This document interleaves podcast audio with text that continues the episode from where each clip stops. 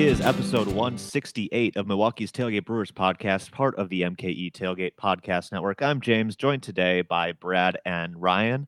Paul's out of town today, but we we got the rest of the gang here. How are how are you two holding up?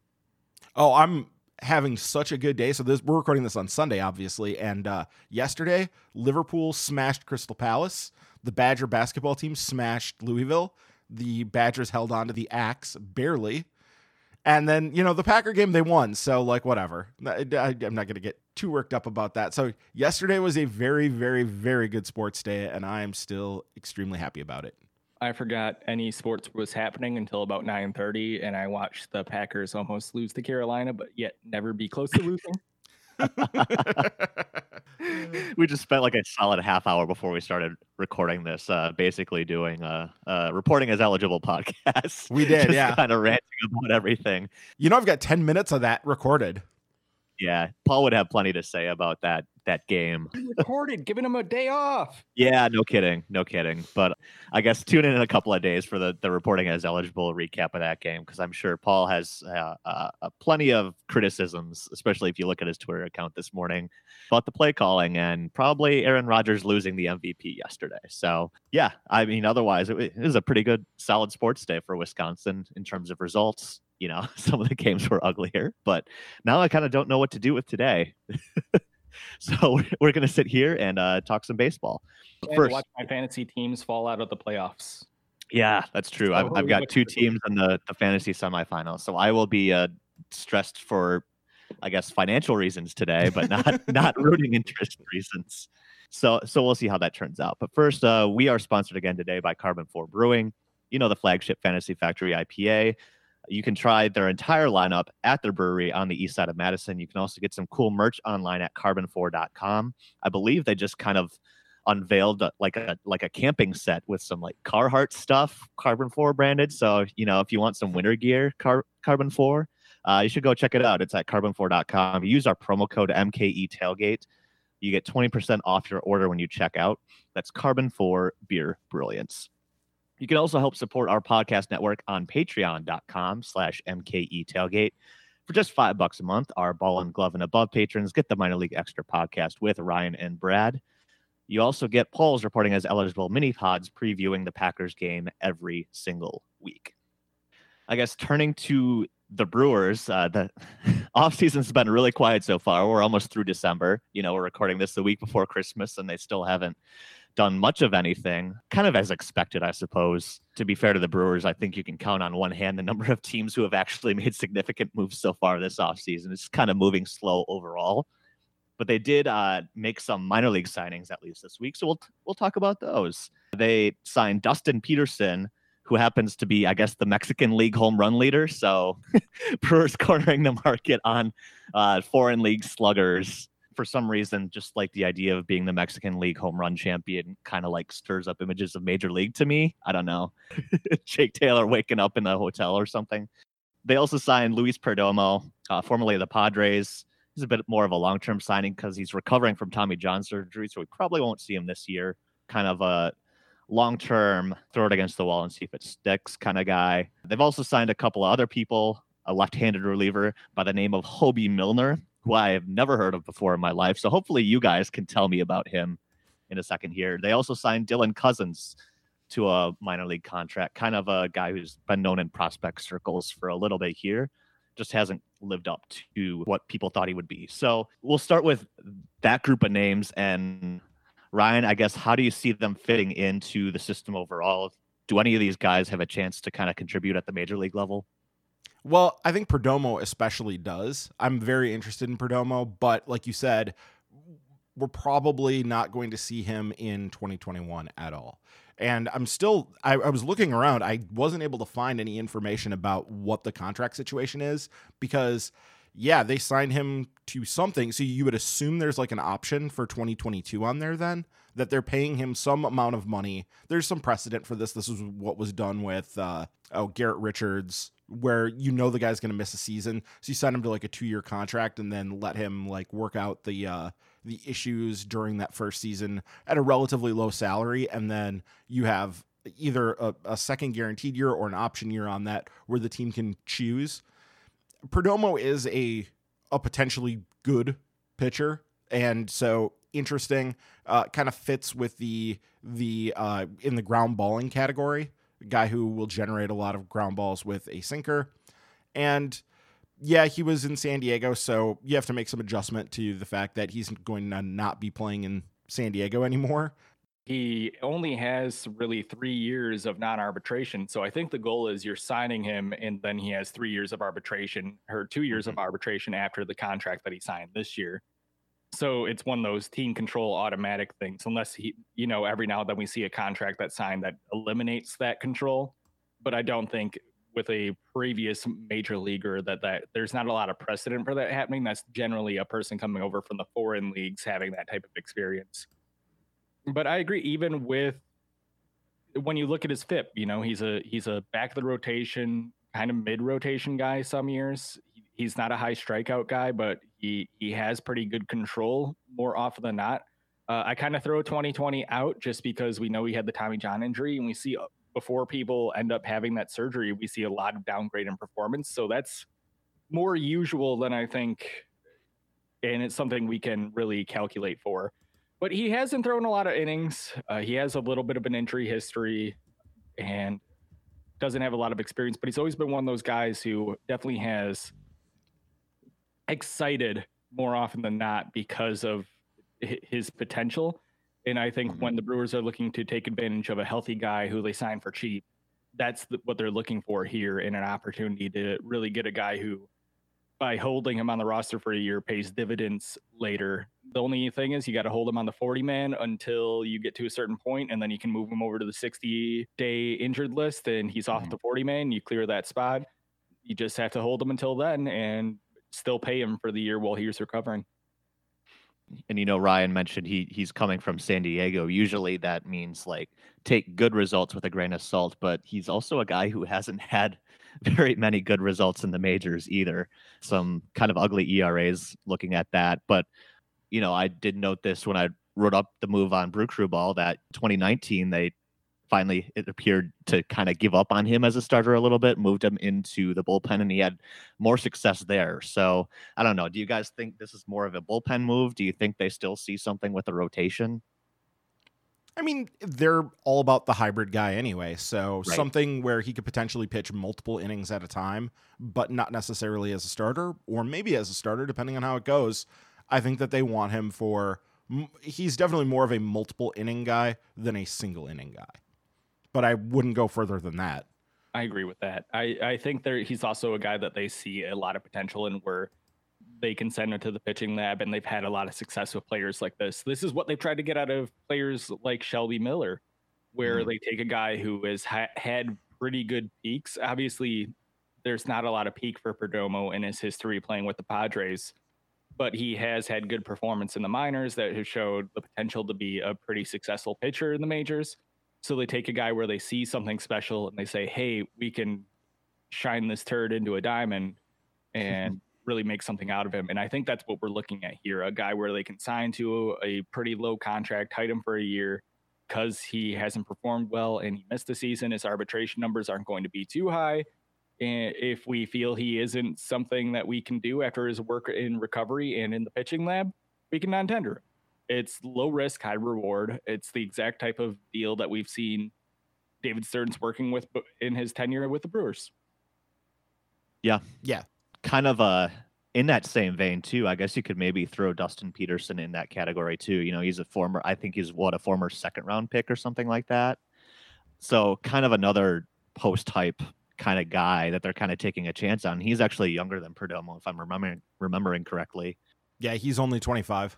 Yeah, which is kind of so you're still kind of getting a guy who, as of a couple years ago, is still kind of being thought of as as a pretty decent prospect, and he just kind of ended up out of affiliated ball this year entirely. So I guess, do you see maybe Dustin Peterson kind of filling that first base hole or corner outfield hole? Do we, either of you think that he could maybe kind of at least be a platoon bat in that kind of scenario? I think he's the type of guy where you see him come up when the Brewers need to try something new later in the season. You know, we've seen that many times in the last couple of years with for some reason, all I can think of is Nate Orf, but that's possibly the worst example. Maybe more your Ryan Healy's, uh, where the Brewers are like, okay, we need an offensive contribution. Let's try this guy. And in sure. the last few years, we've seen Dustin Peterson's lines really increase, especially in terms of power. And we've talked at length on the podcast about how power and hitting is something that can come pretty late. We're looking at a guy who really only one time in an Arizona Fall League before 2019 had a slugging over 450 when he's a power position player. But then finally in 2019 at AAA for Detroit, he has a 755 OPS with a 439 slugging. And then he goes to Sugarland, the infamous Sugarland Independent League, plays there this offseason. I'm guessing I didn't do the work, but I'm guessing he was one of those notorious or infamous March, May minor league cuts that a lot of the teams made, which they mm-hmm. claim to normally be made for the draft anyway. Sure. And then he goes, he plays for independent ball at Sugarland and has a 500 slugging percentage in 28 games in indie ball when you're playing against a lot of the same players you're playing against in the minors anyway, because that's where they're going to get paid, or they're players who are 27, 28 who peaked at AAA and are trying to find their way back into relevancy. Then he goes plays in the Mexican League, which even has some pro players. He has a good showing there, and his power uh, numbers continue to go in the right direction. I think they're looking at a post hype signing, someone who can really be a benefit for them. But I don't know if he's really anyone they call up before uh, they again need to try something different to play at the corners. But I would be surprised if he if he continues showing that type of improvement if he doesn't get a shot at some point in the league because they like this type of player a lot off their bench. Someone who can play third base, first base, in corner, outfield. He has experience at all those positions and can go and do that even if he's not the best defensive third baseman, that's never stopped them before. So mm-hmm. they've always liked giving that a try. And he's shown upward progression, which they've always really liked. Yep. All of that, the positional flexibility is big on this one. And I think also if you look, he has I think there's there's a, a, a, strong potential here, and I don't know for sure. We will need to to hear more about this as things kind of get examined in the new year. But I think there's a good chance this is a swing change situation that he adjusted because he was not a big home run hitter early on in his in his minor league career. You look at say in 2016 as a 21 year old in Double A, he hit 12 home runs but 38 doubles to me that kind of screams a guy who is and and now you look at what he's done more recently where you start to see the home run power really emerge. That sounds like a guy who maybe adjusted a little bit or maybe just got a little bit stronger and turned some of those doubles into home runs. And that sure. is a it's a progress a line of progress we see oftentimes with minor league guys and even in the majors when they start getting into their mid to late 20s where some of that power starts to convert. That gap power turns into home run power. So mm-hmm. the other thing that's really notable about him that I like is he doesn't seem to be a big strikeout guy. I don't want to put too much faith into what we saw with Monterrey and with Sugarland because it's such small samples, but he definitely wasn't striking out a ton in those, even though he was hitting for power. When you strike out 21 times and hit 11 homers, that's pretty decent. That's a, a solid ratio there. And if you go back and look kind of throughout his history, we can see like in double A in, in 2016 at Mississippi, 100 strikeouts in 578 plate appearances. That's pretty solid for a guy that has some pop. So it, will be interesting to see. Maybe they're trying to uh, focus a little bit more on making contact, which would help after we saw quite a bit of flailing last year. I think it, it gets overplayed somewhat. The game has changed a lot. So we're not trying to compare this to baseball in the 70s or 80s or whatever, but it probably would help to to cut down the strikeouts a bit. We saw that progression with the Astros when they went from being like the all-time like huge strikeout team one year and then they made some personnel changes and some swing changes and started cheating. And cheating helps. Yeah, though I mean, even before the, the cheating happened, this was a point that was really well made by oh Jeff Sullivan, and he talked about this a lot. He called it before the Astros, before any of the cheating scandal stuff happened, before any of that happened, when the Astros were headed into what was it the 2017 season. He said they're going to strike out a lot less because they got rid of a bunch of big strikeout guys and replaced them with guys who like hardly strike out. Yeah. So you could kind of see it coming in advance there. And it is a valuable thing to an extent and something that they should kind of look towards but not obsess about would be my preference there. I think in terms of that style of baseball, it's actually really interesting when you look at the last few years of development in that because we've seen a big like peak and valley system when it term- comes to valuing high walks versus high strikeouts, but high production. It seems like we've had a lot of we don't really care about strikeouts because if you're not putting the ball on the ground, or like if your other option is you're putting the ball in the air, you're not grounding into double play. So who cares if you swing and miss? Because at least that's only one out versus two outs. And putting mm-hmm. the ball or hitting the ball hard and putting it in the outfield is more likely to get the person on base home than it is that you hitting it on the ground, hitting into a double play. But then like every couple of years it seems to go like no walks are the thing that we really need to look for right now. And it seems in the last few years we've seen really quick changes in team valuation when it comes to that type of play. It's been very interesting because the brewers have seemed to be a team in the last couple of years who haven't really cared about strikeouts mm-hmm. because of i'm i'm assuming the double play evaluation where you again a person hitting the ball into the air is just more likely to be a hit and more likely to provide value than a guy who occasionally puts a weak ground ball out there. Hit, making a lot of contact, getting a lot of balls in play is obviously the best scenario. But I think when you're looking at those type of production numbers, you're like, eh, strikeouts aren't the worst thing because at least it's only one out. And when the other outcome is a home run, good. But it, it's just funny to see that evaluation. I think anytime a team that can get a player like Dustin Peterson has shown in the last few seasons where I mean, even when he had his 137 career high strikeouts in 2014 at single A, he was substantially just based on numbers alone worse with the bat. And as we've seen him even improve with the bat, but not improve with the power in his minor league career, we've seen the strikeout numbers go down. So you can make the logical assumption that, okay, those were just because his hit skill was worse than it currently is. So those strikeouts aren't even someone swinging hard for power and ending up with air, that's someone who just at his worst wasn't able to make as regular contact because he was a high schooler coming into pro ball and had to adjust. And since that, you've seen a significant decline in the number of whiffs, which is always a great thing. And long when it comes with higher power, as Ryan pointed out, we're looking at a guy who, in his first six seasons, hit slightly more than 40 home runs, and in the last two years, has hit 25 home runs. So we're seeing that power develop. We've talked at length before about how that's a late thing that can come up and eventually benefit a player. So hopefully they're finding a situation where they can get someone who not only has a lot of team control, but is finally putting his career in the right track and living up to the hype that other teams weren't able to take advantage of. Yeah, well, on the other side of the coin, we have uh, Dylan Cozens, who strikes out a ton. If you look at his history in the Phillies system, but we're talking like massive, massive power too. And I actually think I found my new favorite player. So sorry, sorry, Big Dan, but Dylan Cozens, If you look at some of what he's done in the minors, he has a 40 home run season at double A to his name as an age 22 year old. He also struck out 186 times in 521 at bats that year. So that's kind of the type of player you're looking at with him. And and that was kind of the high watermark for him. He's kind of he in the years since he kept hitting for power. He hit 27 home runs in AAA the next year, 21 the year after that, but ended up getting released by the Phillies in 2019 and kind of just bummed around for the last year, sort of like Peterson. But again, sort of like Peterson, uh, another former second round pick, a guy that the Phillies used to be pretty high on, from what I remember. Only 26 years old. He's a big dude, 6'6, 245, left handed power at Miller Park.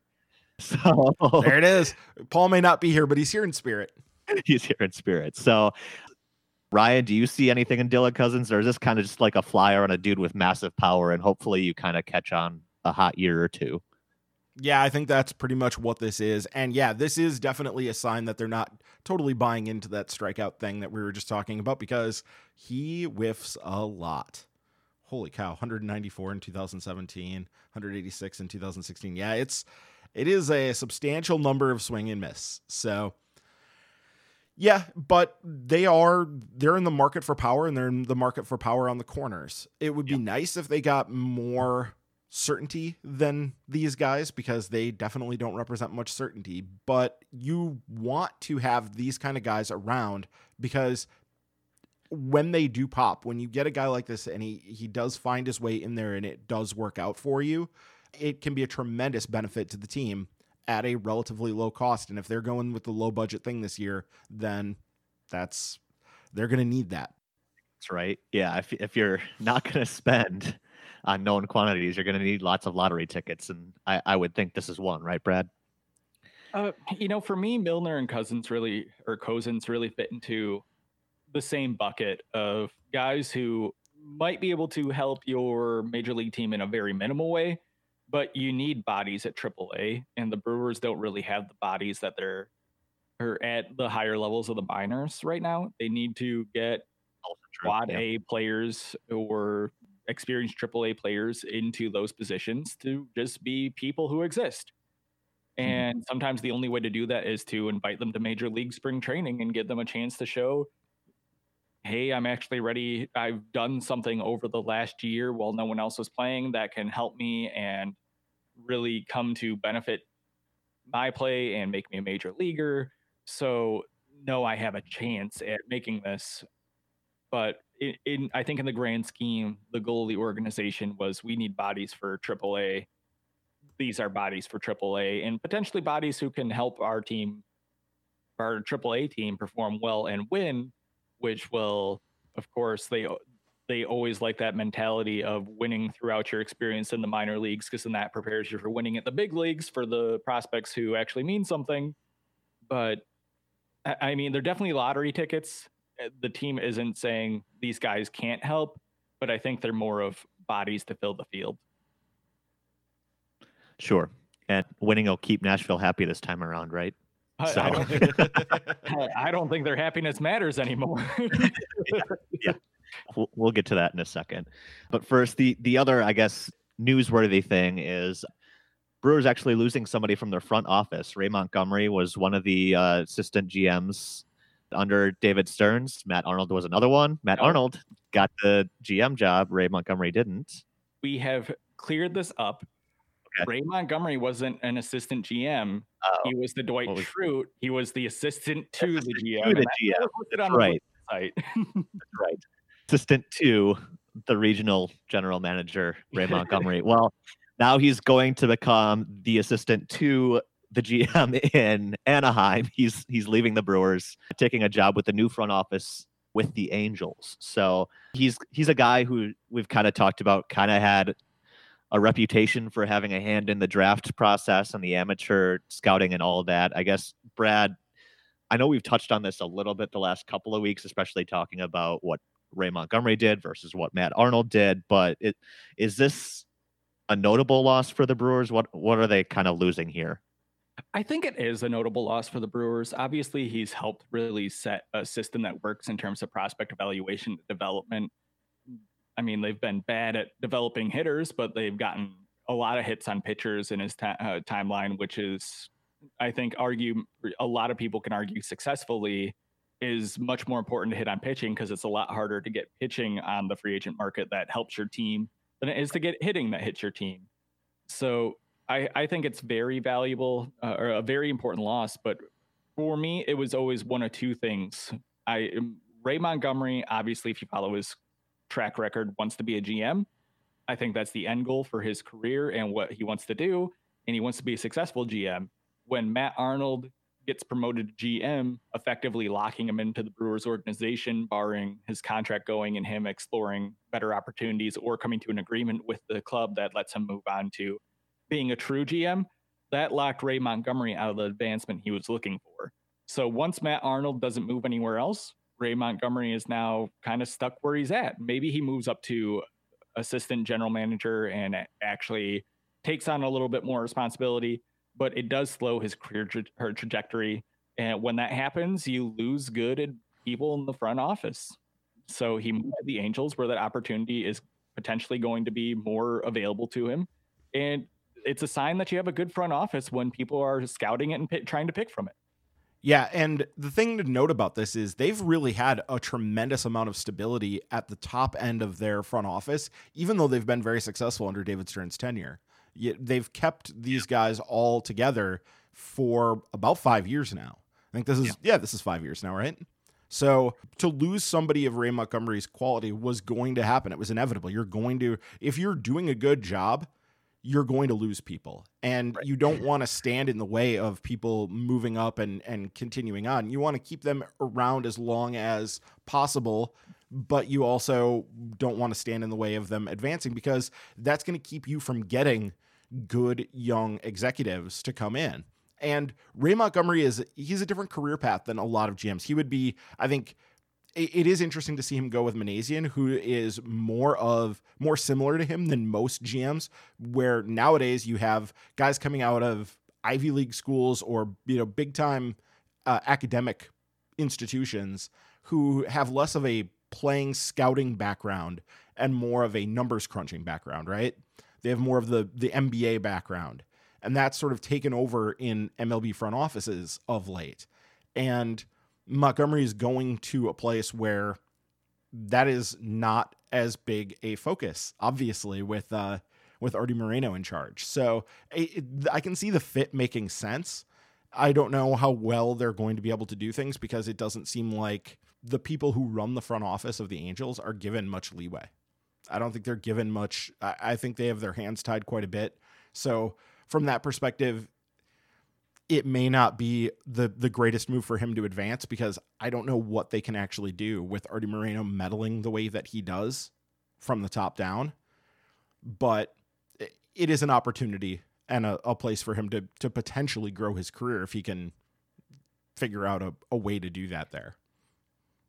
Yeah, I think it's an interesting fit because you know, you mentioned he's much more of the scouting mentality. Maybe that's kind of what the Angels were trying to do, knowing that they have some of these very large contracts that are locked in. They're going to have to try to find talent in other areas. And that's always been an issue in the Mike Trout era is finding the talent to surround him. Brad, you mentioned some of the hits that the Brewers have had under his watch. Maybe that's something that they're looking forward to. But yeah, you're both spot on. And I know Paul mentioned this a week or two ago too it's not even just in baseball, but like in a business world setting, it, it's if you have good people, it's a kind of a compliment to have them poached by other organizations. It's it's a good sign in some ways. Yeah, it creates a hole, but I know Ryan, you mentioned it, it's a good reputation builder for the Brewers too. Like, hey, we have a reputation of you know we'll we'll teach you what you need to know, and we won't stand in the way of those opportunities most of the time. um, and even before this happened, how many times in the past two or three years have we talked about Ray Montgomery and Matt Arnold being eyed up for GM jobs across the league? So obviously, people think very highly of what the Brewers are doing, at least in the front office sense. So that's just another sign, and we'll have to see how they backfill that. But David Stearns' track record is anything, you know, he knows what he's looking for to kind of reinforce that organizational philosophy, and I'm I'm sure they'll try to fit somebody else in to kind of fill that role. So I think that they already have it right. And Tom Flanagan kind of took over as the guy who leads the draft and takes right. over in that regard. They were advancing Ray Montgomery because they knew he was a special talent, and they made a spot that a lot of baseball organizations don't have for him. Right. So it's not a, a job to keep him, basically, right? Right. right. They knew that if they don't advance him past the guy who makes the draft decisions and don't give him more power, he's going to leave. So they kept giving him more power, more responsibility, help get him ready for his career. Now that he's gone, until you have another person where that's a necessity, you don't really have to fill Ray Montgomery's shoes because you have what the organization needs to operate. So unless you have someone deserving of a spot like they created for Montgomery, you don't actually have to hire a new person or move anyone up. Sure.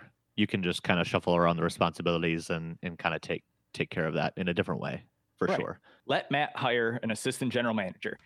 that's, that's, what it is, or an assistant to the general manager, like Craig Counsell was before Ray Montgomery. Right. All right. Well, speaking of the Angels, that kind of takes us to our first Patreon question. It comes from Adam Post. Uh, Brewers also lost somebody else to the Angels this week. The bane of Brad's existence, Alex Claudio, going to Anaheim as a free agent. So Adam's question here is Will the Angels finally make the playoffs again after signing ace reliever Alex Claudio? Brad, I know you have a lot of feelings tied up on the draft pick that would have been and Alex Claudio. So go ahead. You you you ready for it? Yeah. Nah nah nah nah. Nah nah nah nah. hey, hey, hey. Goodbye. You should have been gone a year ago. Why were, was this even a thing? I get it. They can sign you for like pennies, and you're like, "Oh, come out and throw, throw 88 miles per hour, and it won't be that effective." But one time I was worth one more, and draft picks are rarely worth more at all. So when you look at the valuation of what is signed, it was beneficial to the club. I, I, don't think Alex Claudio talks this way, but okay, yeah. I'm talking about the people who justify Alex Claudio. uh, okay. I don't think anybody talks that way, to be honest. I don't think anyone but gold prospectors from like 1849. oh, is that what you're going for? Mike Barnes made an appearance on the podcast. uh, no, it. I, I don't know. I feel like Alex Claudio as a reliever or as a reliever profile, he was fine in 2019, but with the new rules, he's kind of dead. He showed that he can't be very effective anymore. When you look at his statistics from last year, full innings didn't really play with him well. He was fine as like a guy who goes out there and eats innings because you can use his arm for forever because he's only throwing 88 miles per hour. But you have players who do Alex Claudio things better on the team who you pay less and weren't huge mistakes from an acquisition standpoint when you gave draft capital. He's a proven closer, Brad. How dare you disrespect him like that? Capital P, capital C, proven closer. I would legitimately throw 80 innings of Hernan Perez and his knuckleball over Alex Claudio if I were manager. I'd be the manager who like Brad Pitt's coming down and they're like, why aren't you throwing Claudio? And it's like, because he sucks. I mean, he was fine. He had his uses, but yes, the the change in in the rules does limit his his effectiveness and puts a manager in a tough position where playing him can lead to moments where if you're going to use him in high leverage that you can end up with him in there in a position you really don't want him in there for, right? You can get stuck kind of having him in there and being forced to keep him in there, even though a, a team may pinch it for a big right handed power bat. And that's the last thing you want to see at that point. So, yeah, whatever. we don't have to listen to people complain about Alex Claudio anymore. Yeah. Do you know how much I had to listen to Steve complain about Alex Claudio? Like I I don't need that anymore in my life. So it's personal for both reason. of you is, is, is what we're saying here. Yeah. For good reason, because here's how you evaluate whether a player is good for your team. One, are they dominant? Alex Claudio, no. Two, are they entertaining? Alex Claudio, no. Oh, come on. That little wiggle, that wiggle is entertaining. Yeah, come on. But he doesn't like Especially have, when Hernan is like mocking it. Yeah. he doesn't have like personality though. He's not out there uh, cheering with Brent Suter as he hits a dummy batter with a drumstick. like there, there, there's nothing engaging about his personality except for a wiggle. Three, does he offer anything off the field that cannot be replaced? No. Four, did he cost a draft pick that could have gone to something better? yes. but he doesn't check any of the four boxes in a positive way. Get out. Go. You're, bo- done. You're not welcome check. here anymore. Yeah. Wow. I will say so. Yeah, he, it looks like he's kind of going to be part of a rebuilt bullpen at least with the Angels because they also traded for Raisel Iglesias, which remember the one year the Reds tried to be good? Wasn't that fun? And now they're definitely not. So well, no, they they tried for two years, probably very foolishly, and now it's going to be now they're going to have to pay the piper for it, which is yeah. what we said at the time was, yep, there's very little chance that this works, but they are definitely going to get like screwed down the road for it. So anytime you can uh, have the relative of was it Dick Williams was like a relative of the ownership there. He was some sort of relationship there. So they just like he he was removed from his job as the general manager running the baseball ops, and he just went to some other job within the company. Like that tells you all you need to know about how yeah how the Reds are are operating is like he just went someplace else within that their their empire and yeah got got a job there. This is the 90th percentile result or not even uh, like it happens 90% of the time. So I guess the 10th percentile result, I don't know. Uh, but it, whenever a team that doesn't regularly behave this way goes out and signs a bunch of players to try to create a super team. This is almost what happens exclusively every time. Like it's a year and a half later. Yeah. yeah. It happened to the Marlins. It happened to the Padres. It happened to the Reds. Like it they sign a bunch of players. They're like, ah, we had the core to be good. And they're like, oh no, we gave up the core to be good for all these veterans who are now aged past their prime and we don't want to pay them anymore. Get them out, get them out. Abandon ship. How long has Iglesias kind of been on MLB trade rumors? Like at every deadline oh. for the oh. past two or three years, right? Yeah. Because oh, the yeah. contract situation is actually pretty solid for for an arm like that. But and then they managed to trade him when closers are at their least valuable. Right. Yeah. And, and the return didn't seem to be too hot. And now they're, you know, you see the rumors. Their Nationals might trade for Eugenio Suarez, which good, get him the hell out of the NL Central and away from the mm. Brewers. But, you know, that kind of points towards a total rebuild there. And, and you're in a situation now where literally the entire division is trash. So good rumors for the Brewers, I guess. But rumors are they're trying to trade Sonny Gray. Yep. I heard that too that Gray oh, has no. been discussed at least. So all right, uh, let's start the Brewers rumors back up again. The Brewers, but let's yes. that, uh, bring that to reality. And then when the Reds can't afford to pay for DJ, the Brewers b- bring back DJ, and everything's fixed. Sorry, Chris Hook, I like you, but DJ. He can go coach the bullpen or something. I don't know. All right, more Patreon questions. Devin Bearwolf is asking, what do you think is the main cause for Orlando Arcia's defensive struggles? Do you also think that the Brewers ask him to cover up for the defensive failing of Keston Hiura and others? Does that kind of play a role? I'm not sure I, I buy into that too much just because of how much the Brewers shift overall to kind of cover that up. But what are your thoughts? Right. That's that is much more of what they do is they are willing to accept defensive shortcomings, especially in the infield, especially I think at second base. Like we can really sort of say that they were willing to put Travis Shaw there, they were willing to put Mike Moustakas there. They don't really value second base defense because they think they can sort of manipulate things around and and shift and do things that make it less impactful. So I'm yeah, that I really don't think that that comes into it. I don't know what is going on with Orlando Arcia in his development path is so strange.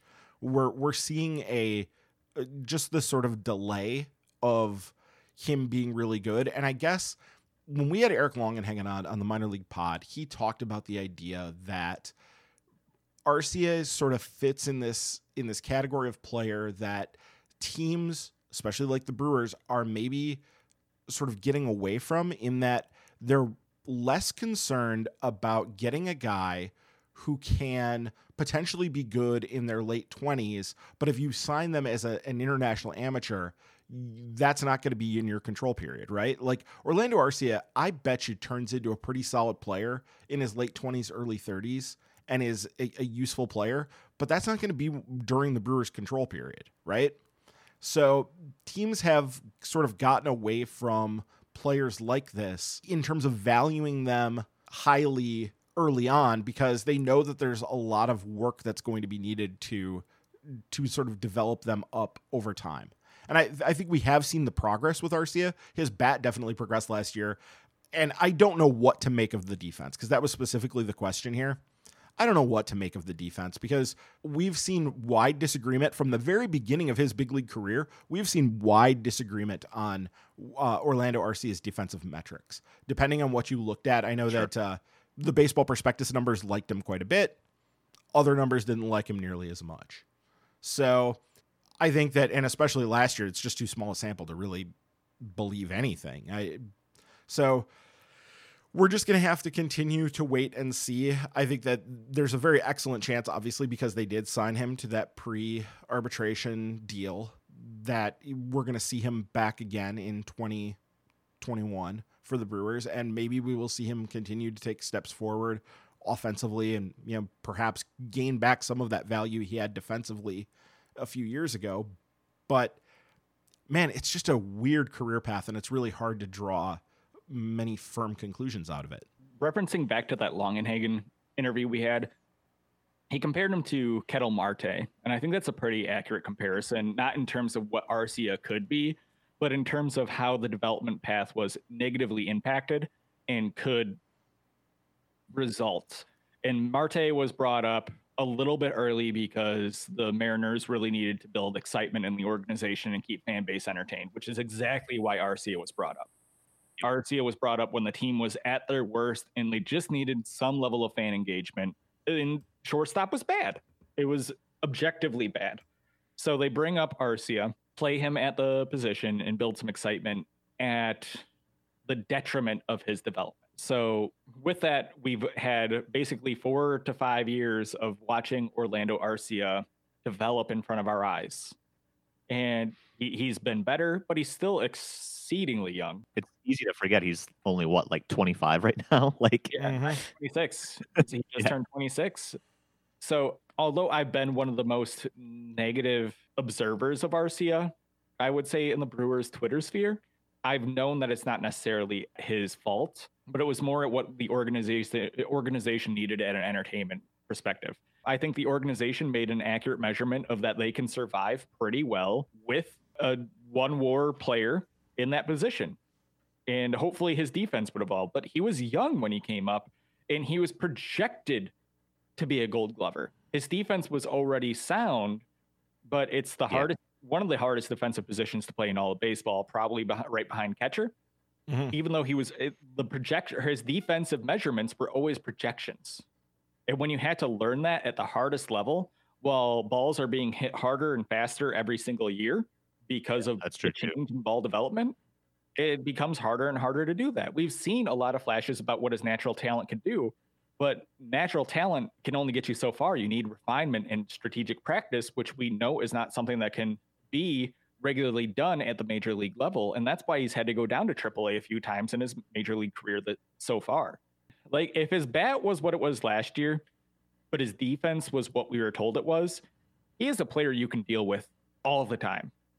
Yeah. Oh yeah, he's a cornerstone player at that point. Yeah. Right.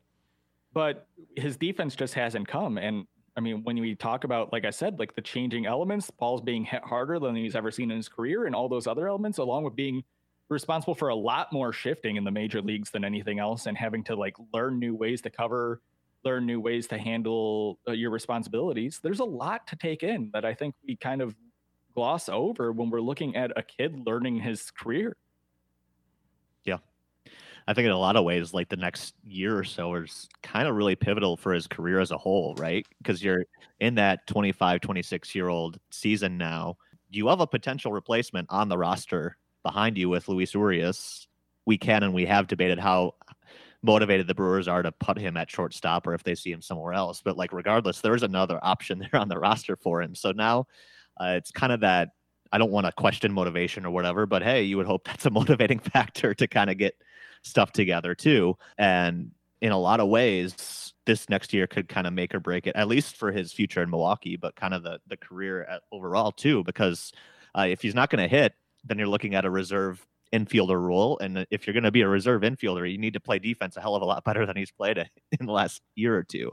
Or so, be a lot more flexible than what we've seen, which I mean, right. granted, that's mostly on the Brewers because they haven't tried him anywhere else, but he doesn't have like a lot of reps that we have seen at second base and too. third base. So there's no such thing as, you know, just a backup single position infielder.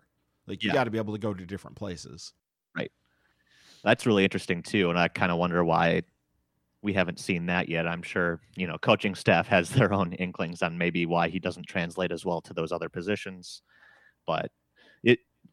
I'm just really interested to see what happens with him in the next year. So another kind of uh, development prospecty question comes from Aslatam. He says, "I'm hoping that David Freitas is not going to be Daniel Vogelbach's platoon partner at first base." I don't think we have to worry too much about that. He's assuming that he and Jacob Nottingham will or could be traded for prospects. So I guess I don't see them trading Nottingham, but Ryan, if either of those were on the block, I guess what could the return be? I think that we're going to see somebody get traded out of that group because we can't keep everybody. You're not going to be able to. We know that uh, was it Nottingham is out of options and can't be sent down, and that uh, Luke Maile can be sent down though, right? That's we know that he can be. So they're going to have to make some decisions between Piña, Narvaez, Nottingham. I don't think they're going to carry three catchers for the majority of next season. So they're going to have to make uh, they're going to have to make decisions at various points. I don't know if you had somebody that really particularly valued Nottingham and thought that uh, that he could potentially be a, a, a, really good catcher, maybe you could get something of of consequence for him. But I, Freitas doesn't doesn't move the needle. I think it, it's far more likely that these players get released than they get traded for anything specifically. Best case scenario is cash or player to be named later. And how they value Nottingham as a defensive replacement and pop off the bench. I think they will carry him as a third catcher for when they can, but there's a decent chance that he ends up getting DFA'd to clear a spot if he's not being a useful bat on the bench. But in terms, I think he's proven that he has potential value for the organization after last year, especially as a even if you need him to be strictly defensive, but a guy who provides some power. And we know Manny Piña is getting older. Eh, older catchers have higher risks of injury. You need the right side of that platoon.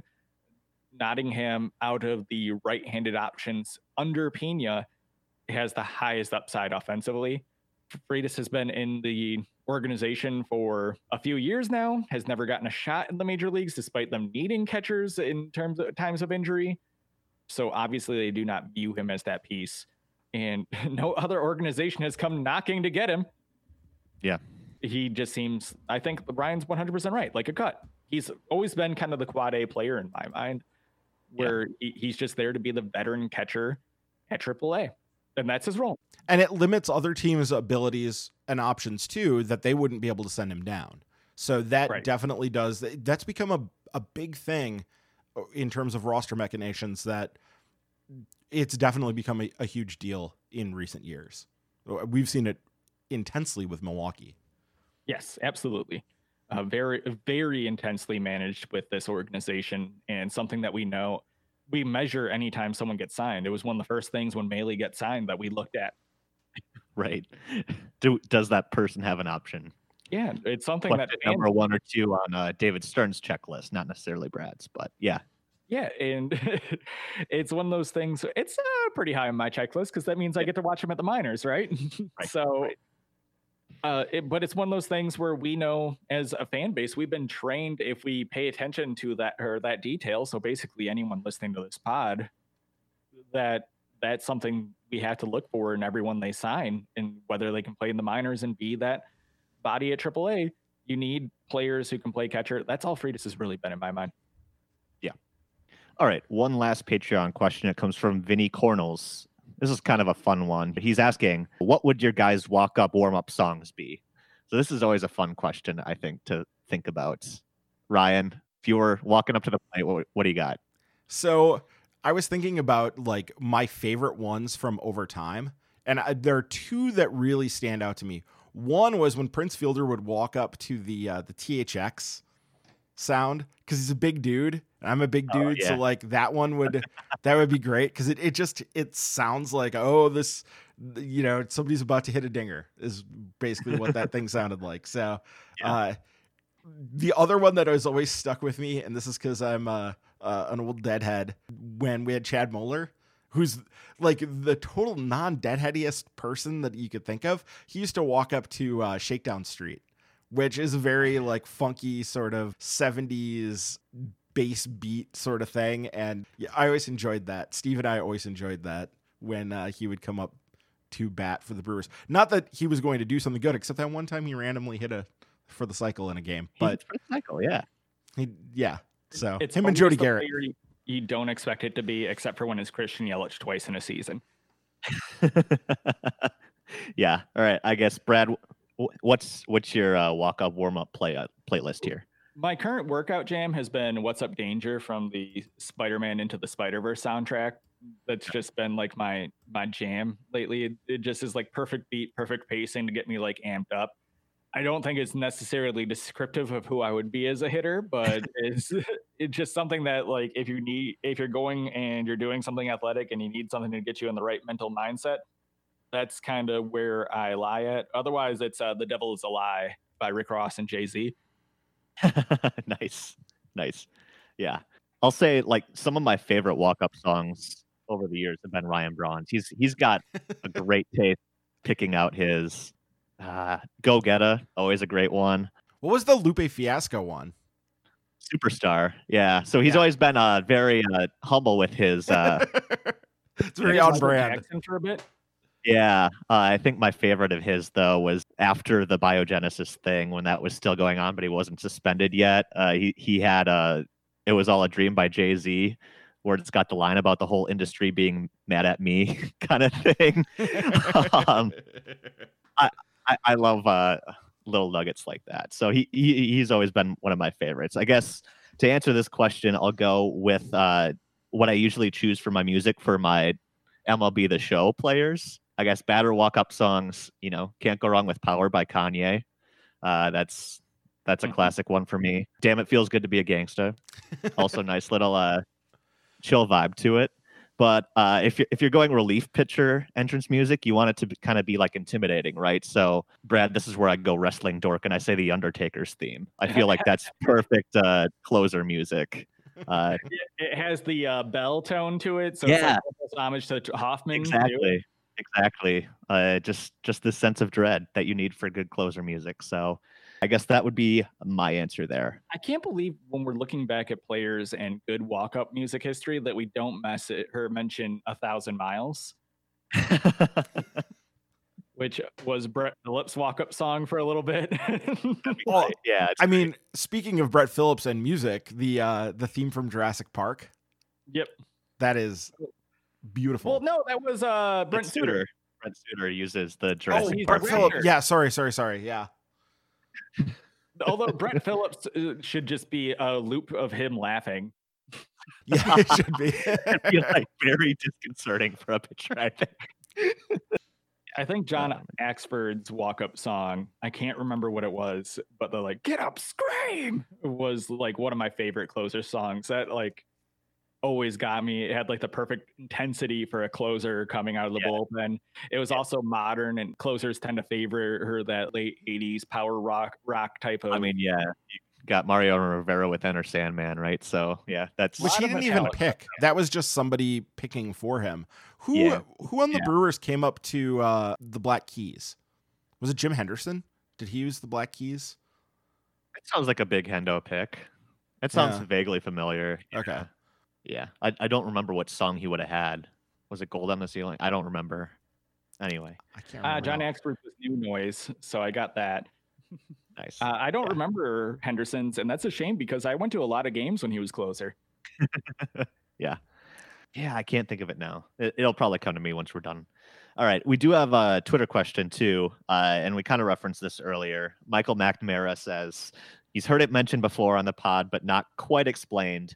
What happened between Doug Melvin and Nashville, and why do we keep joking about it? So, Brad, do you want to go Uh, into the gritty details here? Toxic relationship between the Nashville Sounds and Doug Melvin.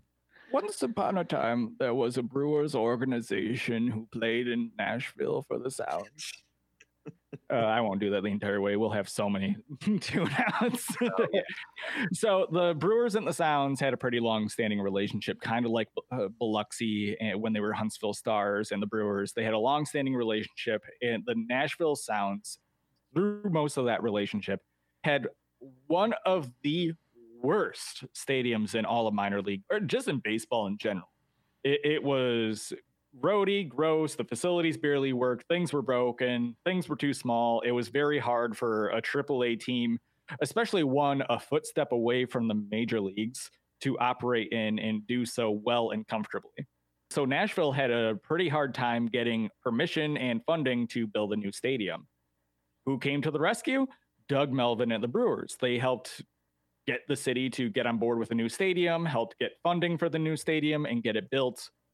And the second that new stadium opened, Nashville Sounds did not resign on their contract because the Brewers were no longer a big enough AAA draw because a lot of their superstars and competitive players had already made it to the major leagues and they hadn't had the deepest farm system. So there wasn't really a reason for fans to go to a Nashville game because they weren't winning and they didn't have star stud prospects to go and seek out. So instead, they signed with the Oakland A's, who continually had a competitive organization and had pretty good prospects at the time to kind of tout and show fans and be the face of the organization. Doug Melvin was like, What the hell? We just helped you. We brought you plenty of profit when you had the worst stadium ever, and we stuck with you through all this. Why is this happening? And Nashville was like, Hey, business decisions. That's basically it. So Doug Melvin was the kind Canadian who did the right, what he viewed as the right thing, then got screwed from business maneuvers in his mind. And I think I agree with him when it comes down to it especially uh, you look at the same thing that happened in Huntsville, Biloxi. Huntsville, again, it, it wasn't quite the situation that Nashville was in, but they improved their stadium. They got a new stadium, moved to a new city, stuck with the Brewers all the way, and ended up paying dividends for both organizations. Yeah. Nashville abandoned that.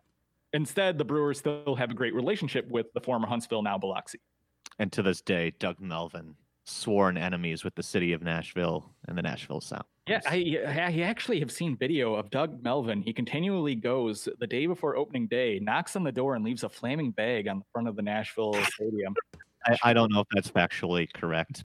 Gord Ash and him sit in the bushes giggling, waiting for the Nashville owner to come and stomp out the bag. And because it's Canadian, it's like full of like shoe polish, not turds. Sure. So he stomps it yeah, out, but then he has clean, fresh shoes. Very considerate. And then All the right. next day he gets mailed a note that says sorry. sorry. Yeah, exactly. Okay. We want to do one more thing. Ryan had this idea, so a uh, little little game we'll play here. Ryan, can you explain the rules to us and the the kind listening audience here? What, yeah. what are we going to be doing? So this is an, another game that I've ripped off from the uh, Football Ramble podcast. This is called Luke's game. There's no Luke here, but Luke Moore of the Football Ramble podcast is the one who came up with this, and it is wonderful. So here's how this works: you guys are going to be given a player and a number of uh, teams that they played for in their career, and you are going to have to bid to tell me how many you can name. So, for instance, we'll use as an example here uh, Richie Sexson. Richie Sexson has five teams. And for this game, you're going to get a freebie on all these because every one of these was a brewer at one point. So okay. there are five teams in Richie Sexson's history. And I would go to one of you and say, okay, James, you uh, you get to bid here first. How many of Richie Sexson's teams can you name of the five? Now, knowing that you have to do this pretty quickly, because as mm-hmm. Luke always says, a uh, a good game is a quick game.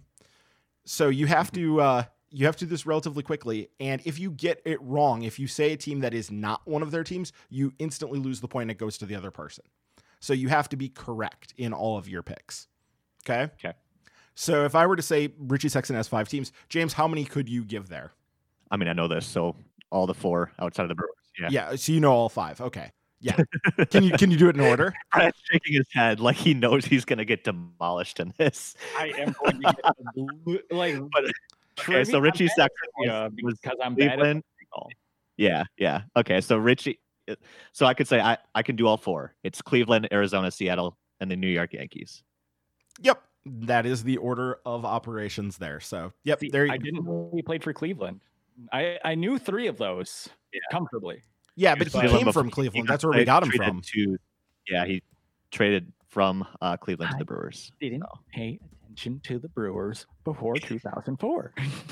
well, that could make this a little tough for you, Brad, because uh, you're going to be up first here. So you're going to bid. And uh, the number one is sort of a uh, uh an infamous brewer.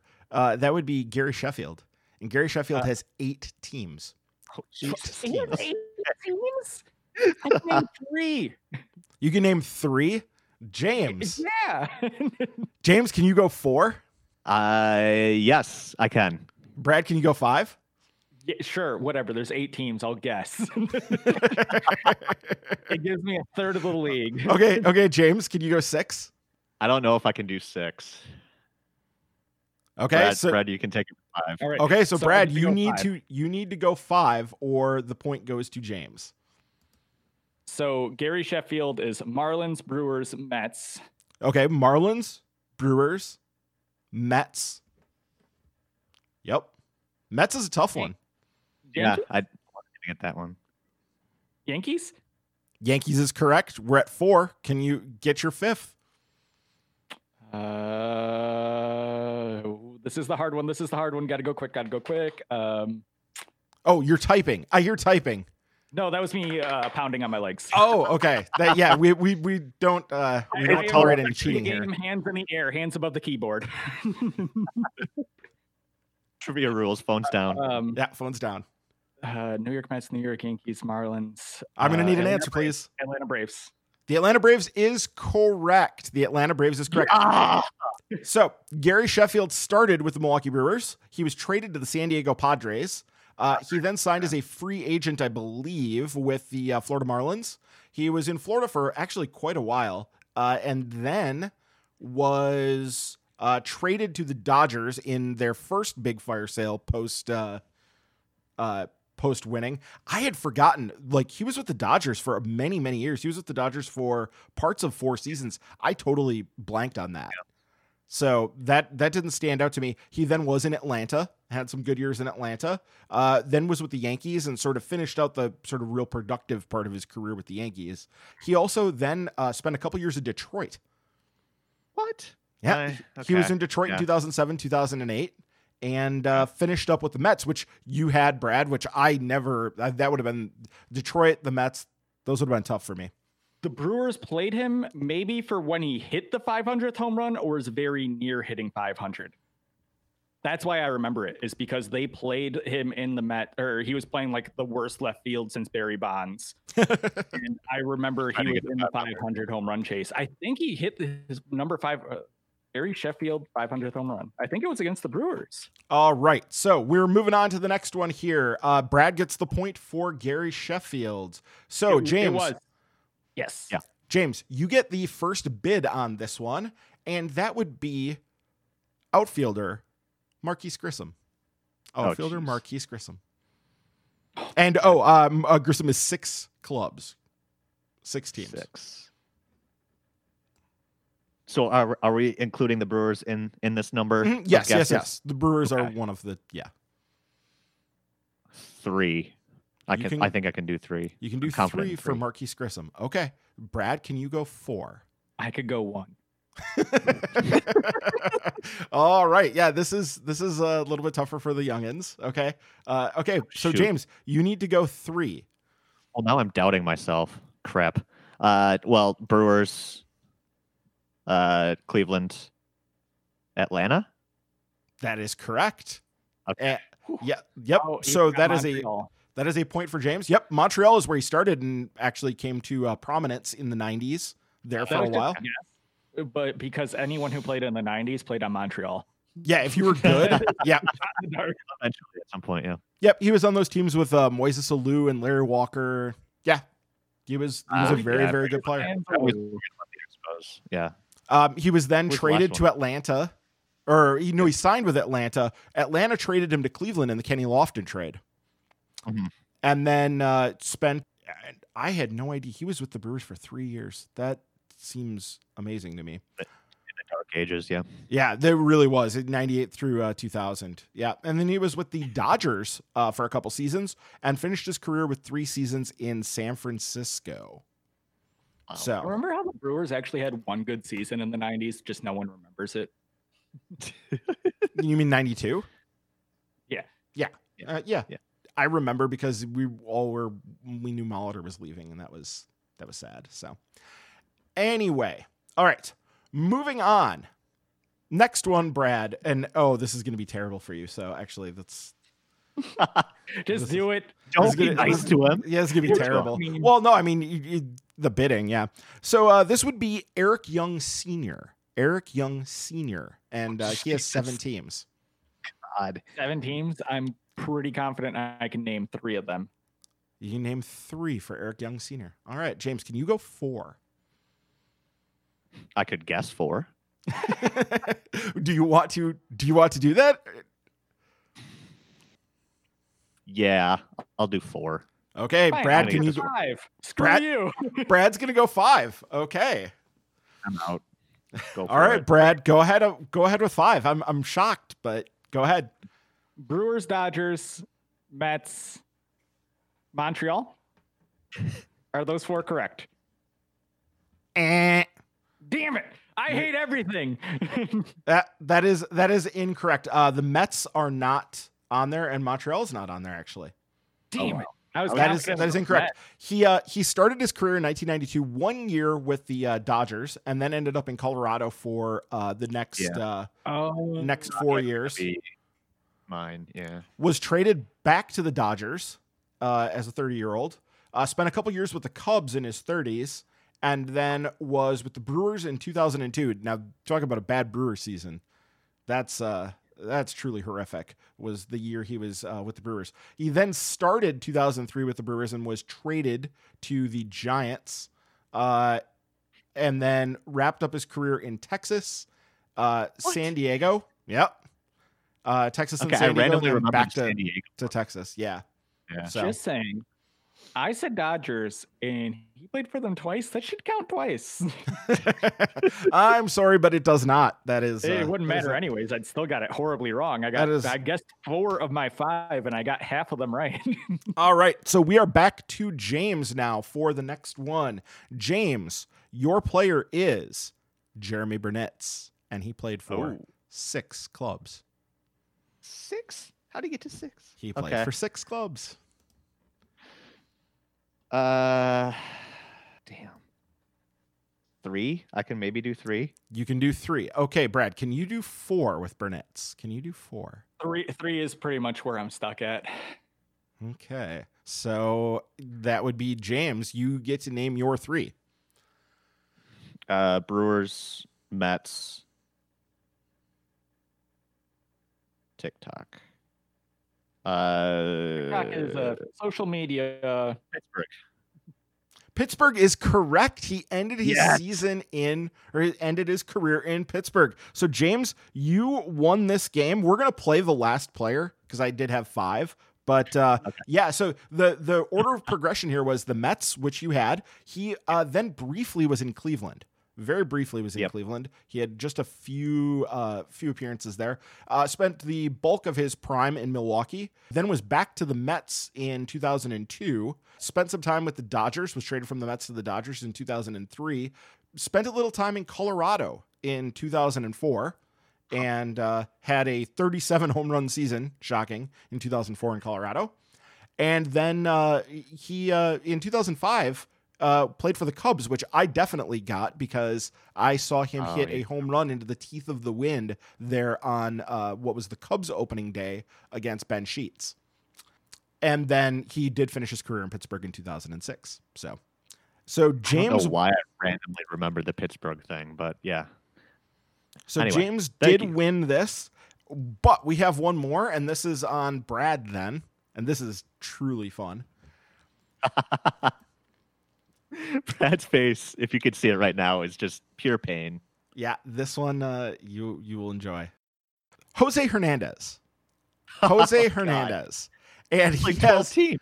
he has eleven teams. Oh eleven teams. I can guess eight of them.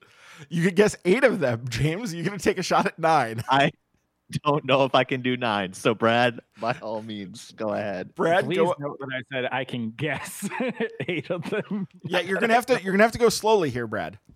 Okay. Brewers. Brewers is correct. Yes. Marlins. Eh. You did Montreal. not. So I'll, I'm going to go through the uh, the the teams here. Uh, he started in Texas, and then Cleveland. That was in '91 and '92, and then played for kind of the bulk of his career. What I really remember him for mostly, aside from being on the Brewers, is being with the Cubs in the '90s. He was with the Cubs for a while, and then uh, moved over to Atlanta in 1999. Signed a free agent contract with the Brewers in 2000. Was there for three years uh, until he was traded to Colorado. Went back to the Cubs briefly in 2003. Man, he was on a lot of teams and Pittsburgh in 2000. He was on four teams in 2003. Um, and then uh, the Dodgers in 2004. Back to Cleveland in 2005. and uh, then Pittsburgh and Philadelphia to end out his career. All right. So, congratulations to James. you win uh, the admiration of everybody. I'm so like even players who I followed so noteworthy through their career. I'm so bad at this. You think Paul would be any good at this game? I think he would. I think you would Yeah. be though. Yeah, he's think good you'd at do okay. trivia. Or he hates he hates baseball like teams and this sort of thing though. He always complained about it when we did the other one. Oh, when we did uh yeah, name that brewer, which Yeah. I also won by the way. I'm not gonna The break too much about that, but I don't know why, but like remembering maybe it's because I collected all those baseball cards as a kid and I just randomly remember seeing should- certain lines out there. I don't know. I should be good at this. I spend so much time just looking through old stupid brewer teams on baseball reference and looking at their stats. Like I spend stupid amount of times doing that in my free time. This may have been a little bit out of your wheelhouse age wise. I was trying to put it in the right era for you guys, but I was trying to Yeah. also balance Paul in here too. So I was like, I, I kind of went for a lot of uh, guys who were prominent in the late 90s. This is Yeah. Why? sweet spot here. Just ask me things like K Rod, Prince Fielder. But regardless, like I've spent time going through like, oh, who is this guy? Like I, I have looked at most of these players' baseball reference pages on multiple occasion, occasions. And still like whenever you ask me in like a pressure setting, I'm like, "I don't if it if it wasn't for me collecting a bunch of ran- one time I helped our trivia team win uh, a round of trivia the only time I played. If it wasn't for me amassing a bunch of BS memorabilia stuff in my bookshelves, like I You would have been able to help. I just would have been some useless turd, except for telling people uh, who Juju Smith Schuster was. oh, and telling people to zoom in on a helmet and get a person's name. I, I do think like those early 2000s Brewers teams are perfect for this game because they're just full of so many crappy journeymen who played for a dozen teams that you can get a lot of mileage out of those. But no, yeah, it. I don't know why, but I, my my brain always kind of held on to those. So this is fun. Let's do it again, and not just because I won. All right. Glad you enjoyed. Now I'm on my 2003 Brewers play. Royce Clayton would be another fun one. He played 17 years in the majors. Ryan, can you guess them? uh, yeah, Throw one back your way. Who was Yeah. the last team Ben Sheets played for? Yeah, I could do with Clayton. I could do to Texas and uh, St. Louis. Those are the ones that pop out in my head. I started with the Giants in 1991. Two and a half years in St. Louis, about three and a half, two and a half in Texas. That takes us through 2000. Two years in Chicago with the White Sox, a year with the Brewers. Oh yeah, I remember that. Then we get real weird. Uh, 2004 Colorado, 2005 Oh. Arizona, 2006 Washington Nationals and Cincinnati. Oh, that Cincinnati year. Yeah. Yep, definitely. 2007. There's no chance in hell you would ever assume he played for the Toronto Blue- Blue Jays, but he did. And eight games with uh, the Boston Red Sox. So So why do you consider me your enemy? How much time you got? Ryan needs to pick on somebody, and Steve's not here anymore. That's why. Well, I thought I was going to fill the JP shoes and pick on Ryan. well, that was the, that was the job of uh, both of them. That was Oh, yeah. that's how that went. So, all right. I don't have endless hours in a car with Ryan to have material to pick on Ryan with. Yeah. Endless hours in a car with me would give you plenty of material. Yes. All right. So we've been screwing around enough here, so we can wrap it up for the week. This is a fun game. If you have something you want us to talk about, uh, whether it's pub trivia games or just Brewers questions, we put out a call for questions every week on our Twitter account. That's at MKE Tailgate. Just reply to that tweet with your question, or you can follow each of us online on Twitter. Ryan is at RD Top. Brad is at Brew Crew Blue. I'm at James L. And Paul is at Badger Noonan. A reminder, too, if you become a patron, you get question priority on our podcasts as well. If you haven't already, please subscribe to us, whether it's on Apple Podcasts, Spotify, wherever else you get podcasts. Hit that subscribe button. You'll get a push alert when we post our new episodes. And while you're there, please leave us a review. Help other people find the podcast. Uh, we appreciate any and all reviews you can leave us. Heads up, we'll be off the next couple of weeks for the holidays here, but there will be a new minor league extra coming in the next week. Uh, in the meantime, we'll also give you a free snippet of that online just to kind of hold you over to the new year. In the meantime, until then, stay well. Happy holidays. Happy New Year. We will see you guys in a couple of weeks.